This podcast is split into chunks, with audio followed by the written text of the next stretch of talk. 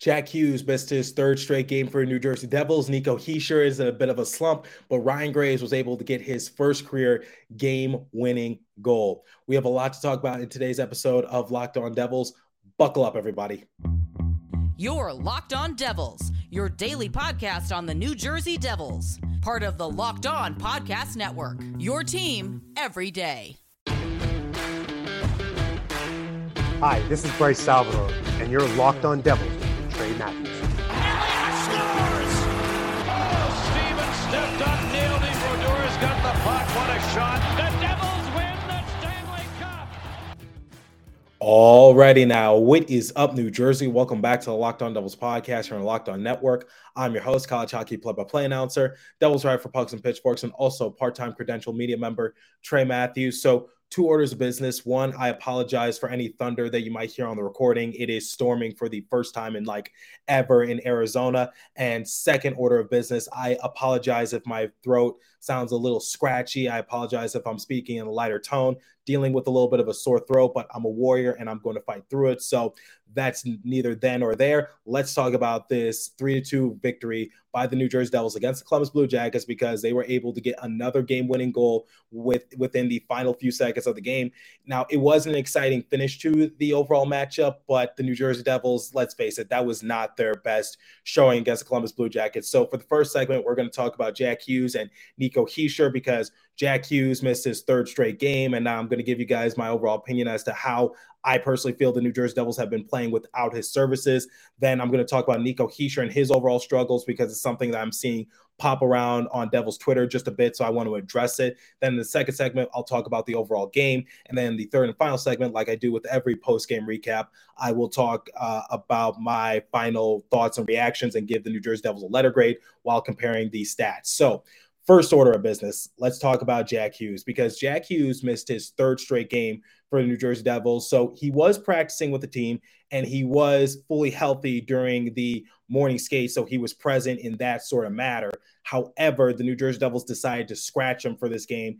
And I said it in the last episode. I said, You're going against the Columbus Blue Jackets. Let's face it, they're not really all that good of a team. So at the New Jersey Devils' worst, they're still way better than the Columbus Blue Jackets' absolute best. However, the Columbus Blue Jackets were coming off a big, big victory against the Toronto Maple Leafs. So that's something you also had to factor in. But I felt as though the New Jersey Devils were going to come out on the winning end with or without Jack Hughes. So I think it was a smart move by the Devils organization. And Lindy Ruff also revealed that Jack Hughes has been making uh, full strides to his recovery and he's making great progress. However, my overall opinion is simply this I think Jack Hughes is fully healthy, but for precaution reasons, the New Jersey Devils just decided to scratch him from the game because, like I said, there's no point in playing your best player when he's coming off of injury and you're playing against one of the worst teams in the entire league. So, no disrespect to the Columbus Blue Jackets, but the Devils don't exactly need to be at full strength to potentially beat this Blue Jackets organization because remember, the Devils were able to thrash him the first time they met him a few months ago by a score of seven to one. That was around Halloween time.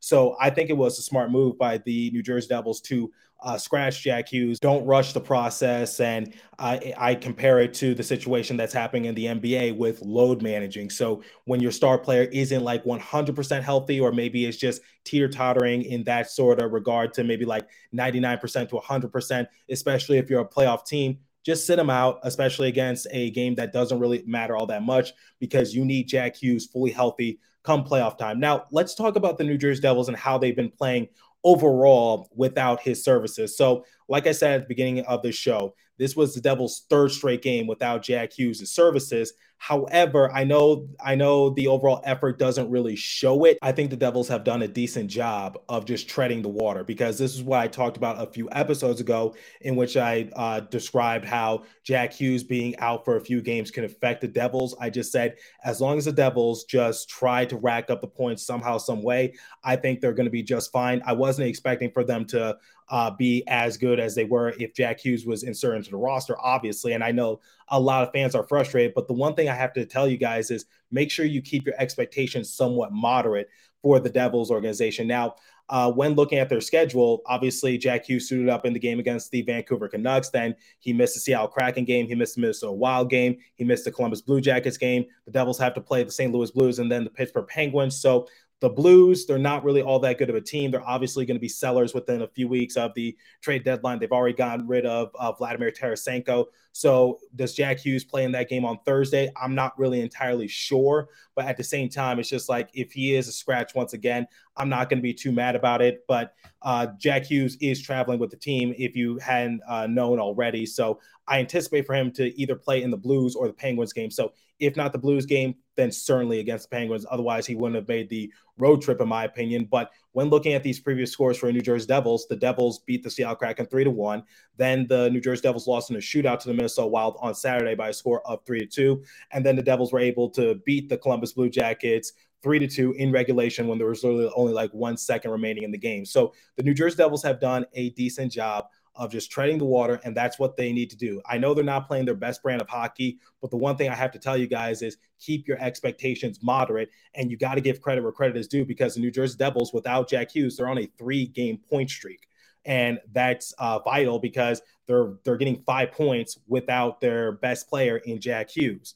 So I think they've done a decent job in that regard. So once again, I know it's frustrating. I know I'm frustrated when the New Jersey Devils have to like squeak out a victory against one of the worst teams in the entire NHL. But at the same time, they're for the first time they're in a vulnerable position. Now, I'm not trying to say that the New Jersey Devils are completely reliant on Jack Hughes, but this is the first uh, time this season where the New Jersey Devils are hit with some sort of adversity. So Obviously, Andre Palat went out for an extended period of time, same with Mackenzie Blackwood, but we found that Mackenzie Blackwood was somewhat replaceable, and we're still replacing him with Vitek Vanecek because Vanecek is having one hell of a season. And then for Andre Palat, uh, we had some moderate expectations for him, anywhere from maybe career year to maybe just being a decent filler role. So Andre Palat is a little easier to replace compared to Jack Hughes, obviously. So I know the New Jersey Devils have been hit with that sort of adversity, but they haven't really been hit with the adversity of losing some of their big name players. So Nico Hischier, he did miss the first game of the year. Jesper Bratt, he hasn't missed any time.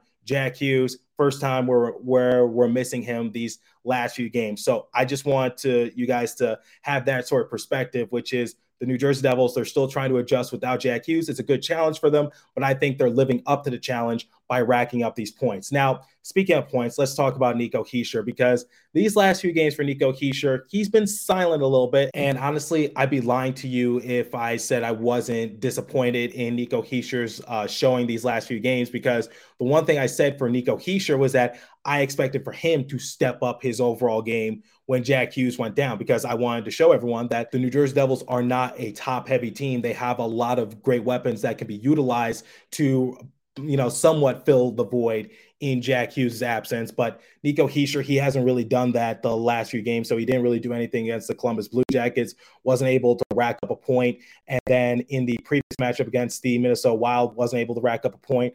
Against Seattle Kraken, he was able to get an assist. But when looking at his previous six games dating back to the Nashville Predators game on January 26th, Nico Hischier only has a single point during that stretch of games. So we're talking about after the All Star break, Nico Hischier really hasn't uh, gotten his rhythm back. So Nashville, Dallas, All Star game break, and then uh, just nothing on the uh, book except for that assist against Seattle Kraken. But the one thing I have to tell you guys is that it's bound to happen. Our players are going to struggle at some point during the year. And Nico Hischier struggling now, and the New Jersey Devils still finding ways to squeak out victories and rack up points. Once again, I think it speaks testament to who they are as a team. Because in the game against the Seattle Kraken, we saw Dougie Hamilton step up his game. Minnesota Wild, we saw Thomas Tatar step up his game. He was on hat trick watch. And then in this game against the Columbus Blue Jackets, we saw Jesper Bratt play really well. Then we saw someone like Yegor Sharangovich. He was able to get his 12th goal of the season. And then um, obviously Ryan Graves was able to walk away the hero as he was able to get the game winning goal within the final second frame of this game. So Nico Hischier struggling. Yes, I know you guys are a little frustrated with his overall uh, performance, but the one thing I want to mention for uh, Nico Hischier and in his defense, when looking at his stretch of games from December 13th through uh, December 21st, Nico Hischier didn't rack up a point in any of those games. So the New Jersey Devils, they played against the Dallas Stars. That's one game. Then the Philadelphia Flyers, that's two. Florida Panthers, three. Carolina Hurricanes, four. Florida Panthers, again, that's five. So we're talking about five straight games during the month of December at one point where Nico Hischier didn't rack up a point. And I didn't really hear anyone talk about it in that sort of way uh, as much as they're talking about it now. But the one thing I can say is is that Nico Hischier, he's a two-way player. So even if he's not stepping it up on the offensive side things, as long as he's doing a decent job on the defensive side things, and trust me, the New Jersey Devils need a lot of help in terms of just trying to find ways to uh, get the puck free from their opponent or suppress shots, whatever the case might be. I know Nico Hischier is a forward, but at the same time, you can't deny that he's a good two-way player. So as long as Nico Hischier is doing well in that sort of way, I'm really not going to uh, say it's the end of the world or anything in that nature. I, Nico is obviously very important to this roster. He's very important to this team. So I think uh, his overall struggles for the time being, um, just look at what he's doing on the defensive side of things and then go from there. He's going to get it going once again. And we talked about the same thing about Jesper Bratt when he went on a bit of a cold streak during the month of December. It's going to happen. Okay. Players go on streaks. Doesn't matter if you're the best player or the worst player. Let's not lose faith in our captain, and he's going to pick it up. So I, yes, I did expect for Nico Hischier to pick up his overall game, for the, but for the time being, uh, the New Jersey Devils are still finding ways to rack up the points, get some wins without Jack Hughes, and despite a bit of a struggle from Nico Hischier, uh, it's just a few games, guys. And remember, he was able to get an assist in the Seattle Kraken game. So let's not bug out. Okay, so during the course of the game and uh, at the end of period number two, I said the New Jersey Devils were being outplayed in this game. Now, some of you did question me saying, like, Trey, this is a good game. It's competitive. And I wouldn't say that they're being outplayed, especially since the game was tied 2 2. The New Jersey Devils were neck and neck in terms of uh, the shots on goal category. Yes, their defense was a bit of a struggle, but you saw the New Jersey Devils just try to answer on back. And Merzlikins was able to rob the New Jersey Devils a couple of times. We saw it in period number three when Jesper Bratt had an open opportunity to try score and get the game winning goal. And Merzlikins was able to shut him down with his leg pads. And then we saw Jesper Bratt go to the bench and show some emotion, and he was frustrated. And we don't really see that from Jesper Bratt too often. So uh, that was kind of a sight to behold. So you saw Jesper Bratt being uh, frustrated a little bit. And I think for Jesper Bratt, it wasn't just that play. He knows the New Jersey Devils need to play better, especially against the Columbus Blue Jackets, because let's look at the facts. The New Jersey Devils defense, they struggled in this game. So I know Ryan Graves got the game winning goal and he walks away with the hero. But let's face it, here's what I saw the New Jersey Devils do on the defensive side of things. They let the Columbus Blue Jackets go off and running one too many times. Now, the thing was that I didn't see too many odd man rushes, but I did see the Columbus Blue Jackets get a head start, if that makes sense. So at, at one point, the Columbus Blue Jackets did were going on two on one or maybe three on two, wherever the case might be. But I did see the New Jersey Devils catch up to them to suppress their shots, redirect it, block it, whatever the case might be. So even though the Columbus Blue Jackets were off and running, the New Jersey Devils were able to catch up to them. But that shouldn't happen in the first place because when looking at that second goal led up by Vitek Vanecek off the stick of Adam Boqvist, who is the brother of Jesper Boqvist. Boqvist got his first goal of the year, and it he just basically waltzed in and he had a sniper of a look and looked like Vitek Vanecek lost sight of it. And I put the blame on the defensive side things for the New Jersey Devils because Ken Daneyko acknowledged it on air. That would have been a tough stop for Vitek Vanecek to make. And we got to give credit where credit is due. Vitek Vanecek knows how to stand tall in between the pipes for the Devils uh, team. And also, when talking about letting up shots, the New Jersey Devils allowed Johnny Gaudreau, or Johnny Bum as I like to call him, they allowed for Johnny Gaudreau to get a last second power play goal to close out period number one that tied the game one apiece. And it's worth mentioning that the Columbus Blue Jackets are dead last when it comes to power play success rate.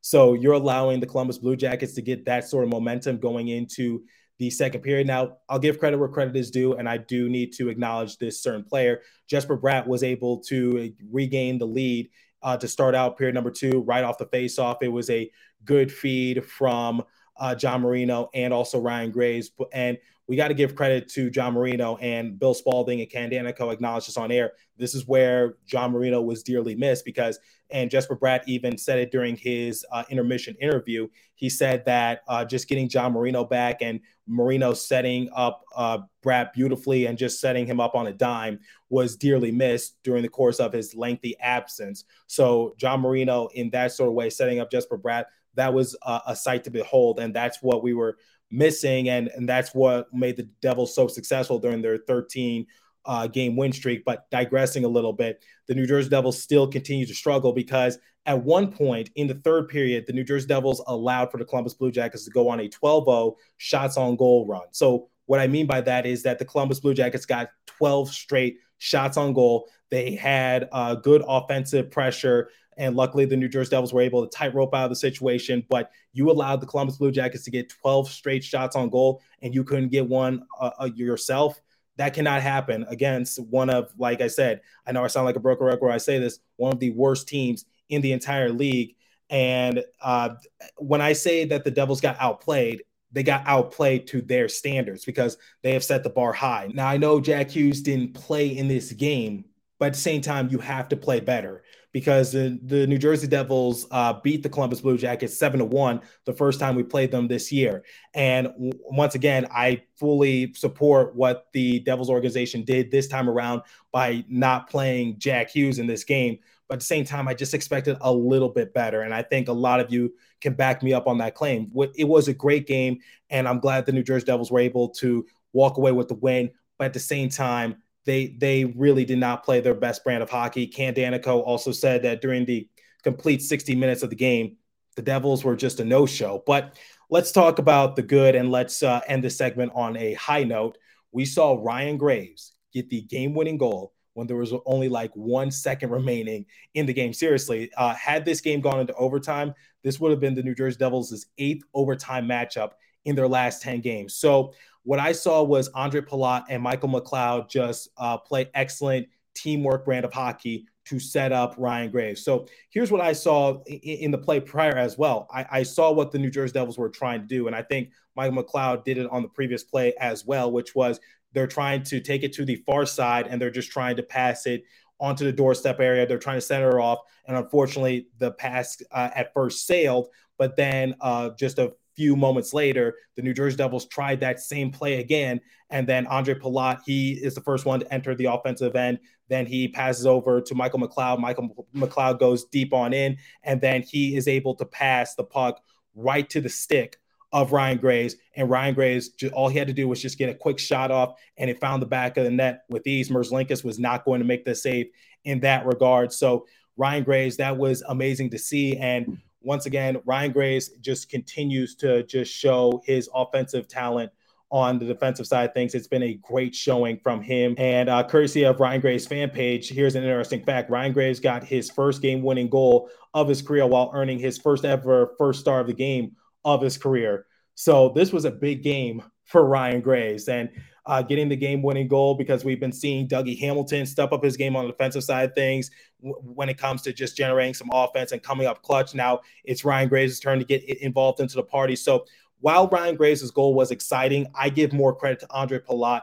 and Michael McLeod setting him up because once again, we saw Jack Hughes during do it during the course of a couple overtime matchups that the Devils have, which is Jack Hughes, especially during the Vegas Gold Knights game and Vancouver Canucks game. We saw Jack Hughes just find a wide open and send everybody home happy. But this time, Michael McLeod and Andre Palat took some plays out of Jack Hughes's uh, playbook, and this time the Devils were able to end it in regulation. So, congratulations to Ryan Graves getting his uh, first career game winner and also earning the first star of the game. But I also want to give a shout out to our netminder Vitek Vanecek because if I said it once, I've said it a thousand times. Vanecek is exceeding expectations because according to NHL PR, Vitek Vanecek made 31 saves to improve to 11 0 1 dating back to December 30th and helped the New Jersey Devils earn a victory against the Columbus Blue Jackets.